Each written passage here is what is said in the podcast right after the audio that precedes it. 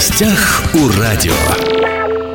Здравствуйте, меня зовут Владимир Лозовой. В Хабаровском крае, в городе Хабаровске в частности, продолжаются вспышки гриппа, ОРВИ, ситуация в регионе остается сложной, находится на контроле регионального Роспотребнадзора. Ну, из хороших новостей количество новых случаев заболеваемости снижается.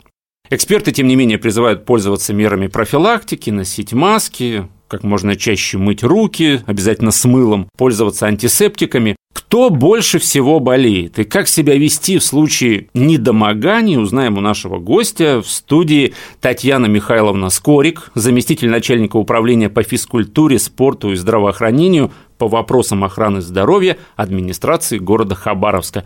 Татьяна Михайловна, здравствуйте. Здравствуйте. А сразу давайте объясним нашим радиослушателям. Понятно, что вы представляете администрацию Хабаровска, но всем тем, кто живет в районах нашего края, думаю, это тоже будет интересно, потому что ситуация, в принципе, в Хабаровском крае одинаковая. Да? Да, в том конечно. или ином районе не сильно отличается. Конечно. Ситуация непростая, ситуация сложная. Я думаю, сегодняшний разговор будет достаточно полезный. Итак, какая сейчас ситуация с заболеваемостью ОРВИ, гриппом, коронавирусом?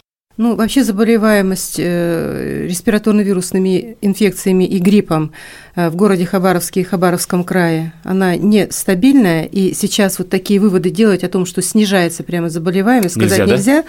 Почему? Потому что э, был, во-первых, каникулярный период, дети были все разобщены, э, многие взрослые на работу не ходили, то есть фактор разобщения сыграл определенную положительную роль, и, естественно, в первую неделю января уровень заболеваемости в три раза э, ниже, чем э, до предновогодней Мгм. недели.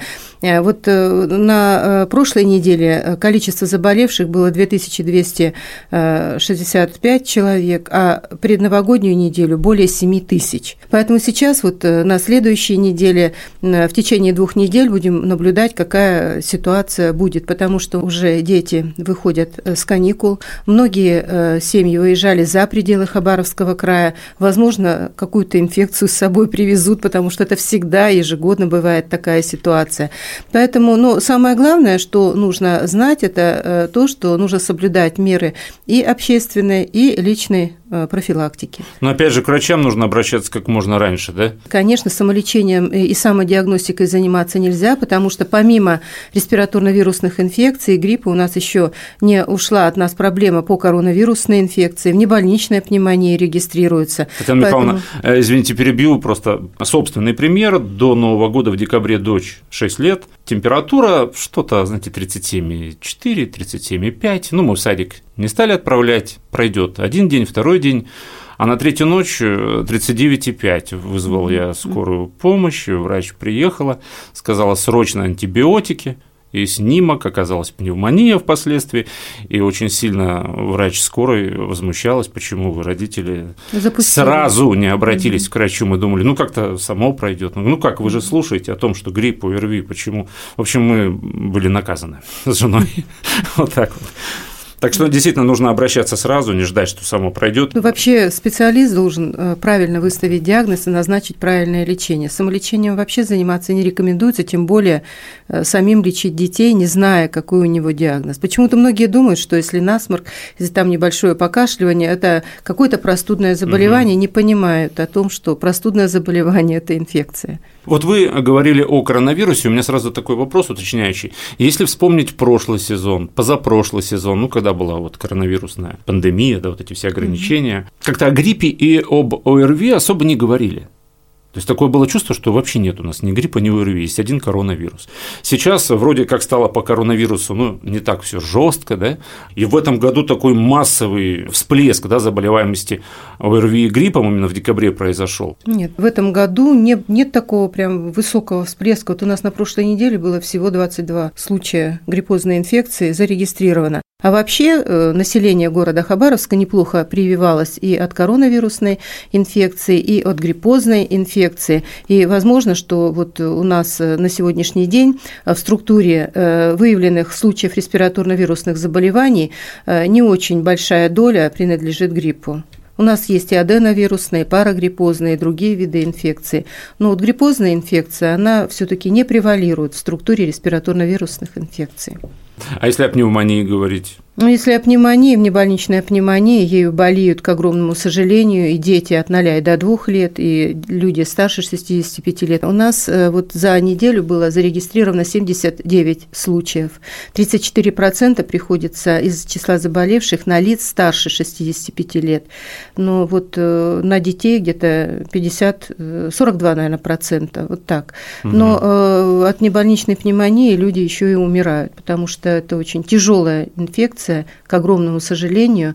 И э, нужно сказать, что э, болеют очень много э, детей. Это очень плохо. Почему она называется внебольничная? Понятно, что я могу в интернете это прочитать, но Нет, сейчас возник ну, вопрос. Вообще э, есть действительно больничные пневмонии, которые возникают э, у людей, которые длительное время лежат в стационарах.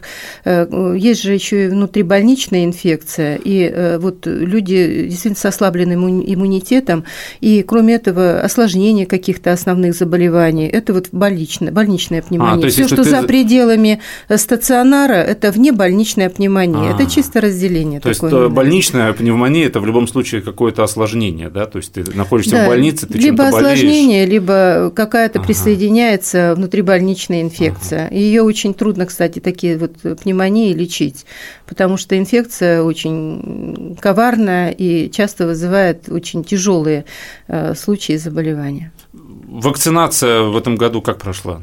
Вакцинация от гриппа? Да. Ну, более 90%, 98, по-моему, процентов э, той вакцины, которая поступила в город Хабаровск, она использована, и люди хорошо, в общем-то, иммунная прослойка э, хорошая. Слушайте, я и... думал, игнорируют люди. Почему-то такое у меня ощущение было, что люди игнорируют вакцинацию. Нет. А вы сказали, почти 100% выделенной вакцины, да, Хабаровского да, да. было Ну, люди еще помимо э, вакцинации от гриппа прививались еще и от пневмонии, Э, есть э, вакцина от пневмонии, и рекомендована она, и э, защищает на всю жизнь, так сказать, mm. формируется иммунитет, и хороший иммунитет.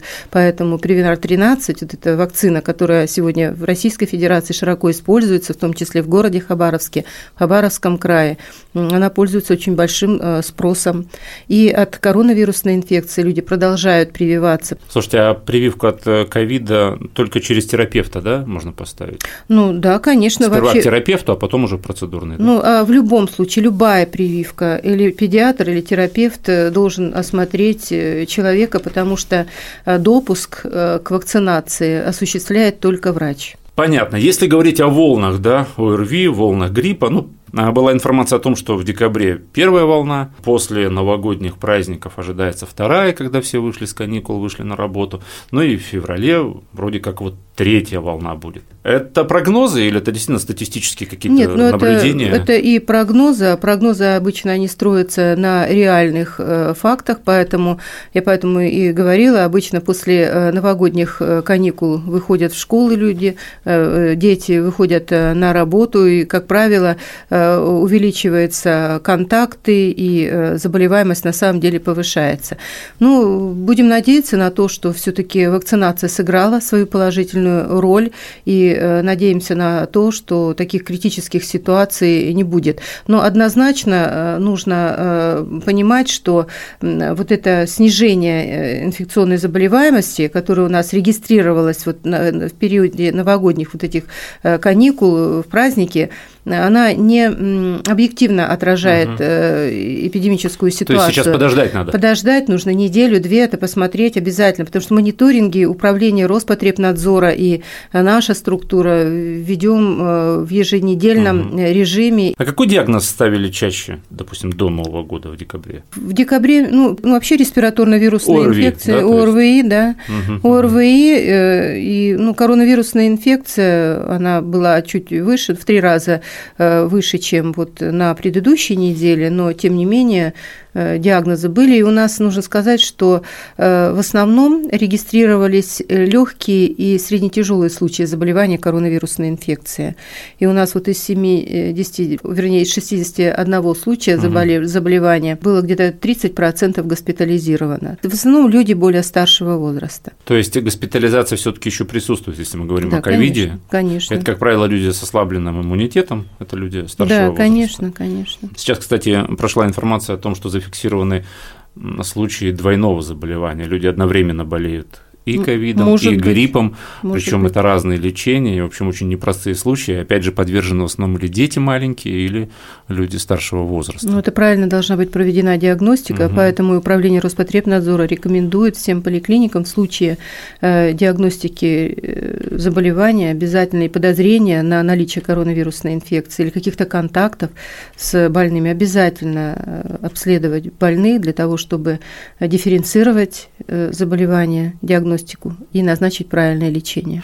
Татьяна Михайловна, давайте еще раз повторим, какие действия, если заболел? Ну, во-первых, если человек заболевает, ни в коем случае не надо ходить в поликлинику, нужно вызвать врача на дом, либо из поликлиники, либо скорую медицинскую помощь, в зависимости от того, в какое время человек заболел. Если в ночное время или э, когда поликлиника не работает, но есть опасность для здоровья, угу. для жизни, обязательно нужно вызвать скорую медицинскую помощь. Ну и э, обязательно изолировать изолировать больного, чтобы меньше было контактов. Если это в семье, то какая-то ну, в отдельную комнату, чтобы угу. особенно с детьми, чтобы люди не контактировали.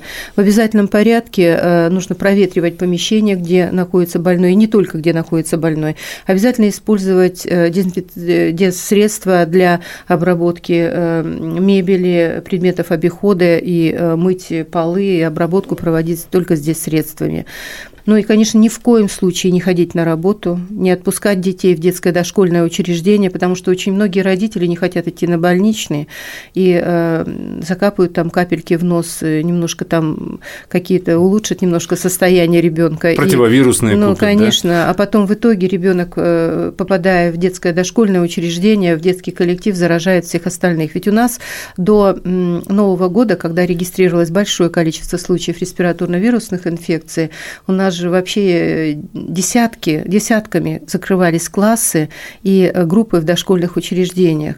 Если отойти от темы заболеваемости ОРВИ, гриппом, коронавирусом, об этом мы сейчас поговорили достаточно подробно. Я вот еще что хочу у вас спросить. Новая детская поликлиника в Хабаровске, которая должна принять первых пациентов уже в марте, по крайней мере, такая информация прошла в СМИ. Речь идет о микрорайоне Прибрежном, улица Павла Морозова. А, вроде как строители уже достроили эту поликлинику, и сейчас идет ее оснащение медицинским оборудованием. Вот эта поликлиника заявлена как самая большая поликлиника, ну, в городе точно детская. Правильно? Да, да. Можете рассказать вообще, насколько она важна для Хабаровска? Ну, это, во-первых, э, улучшится доступность медицинской помощи. Вообще, э, эта поликлиника планировалась еще э, в 2012 году. У нее эта поликлиника будет обслуживать детей прибрежного микрорайона, вообще индустриального района, потому что перераспределение, я думаю, будет между поликлиниками детскими, потому что в индустриальном районе практически нет ни одной типовой поликлиники. Они все приспособлены. Эта поликлиника типовая, современная, которая будет, ну, соответствует всем э, строительным э, нормам. И, э, естественно, что будут лучше условия, чем, помните, да, и знаете, 17-я поликлиника, она вообще располагается сейчас в здании модуля. Ну, это вынужденная была мера по улучшению материально-технической базы вообще поликлиник или амбулаторно-поликлинических учреждений города.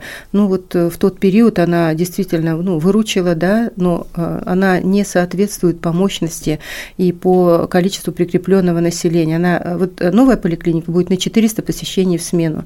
Это где-то на, примерно на 28 педиатрических участков.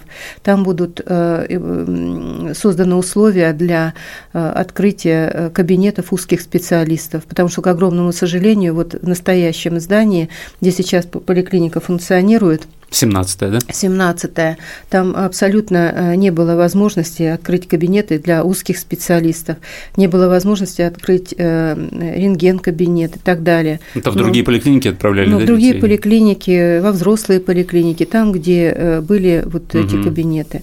Поэтому для детей города Хабаровска, конечно, это будет ну, отдушина, так называемая, потому что будет возможность, улучшены будут условия и возможность получить э, медицинские услуги э, в одном месте. Угу. А уже главврач назначен? Главный врач был это. А, а собственно, ну, 17 поликлиники он и остается, да? Да, конечно. Ну, это, во-первых, э, это поликлиника краевая, Все организационные вопросы э, осуществляет Министерство здравоохранения угу, Хабаровского угу. края. Но вот сейчас э, руководитель 17-й поликлиники, она активно работает по дооснащению вот этой новой поликлиники оборудованием.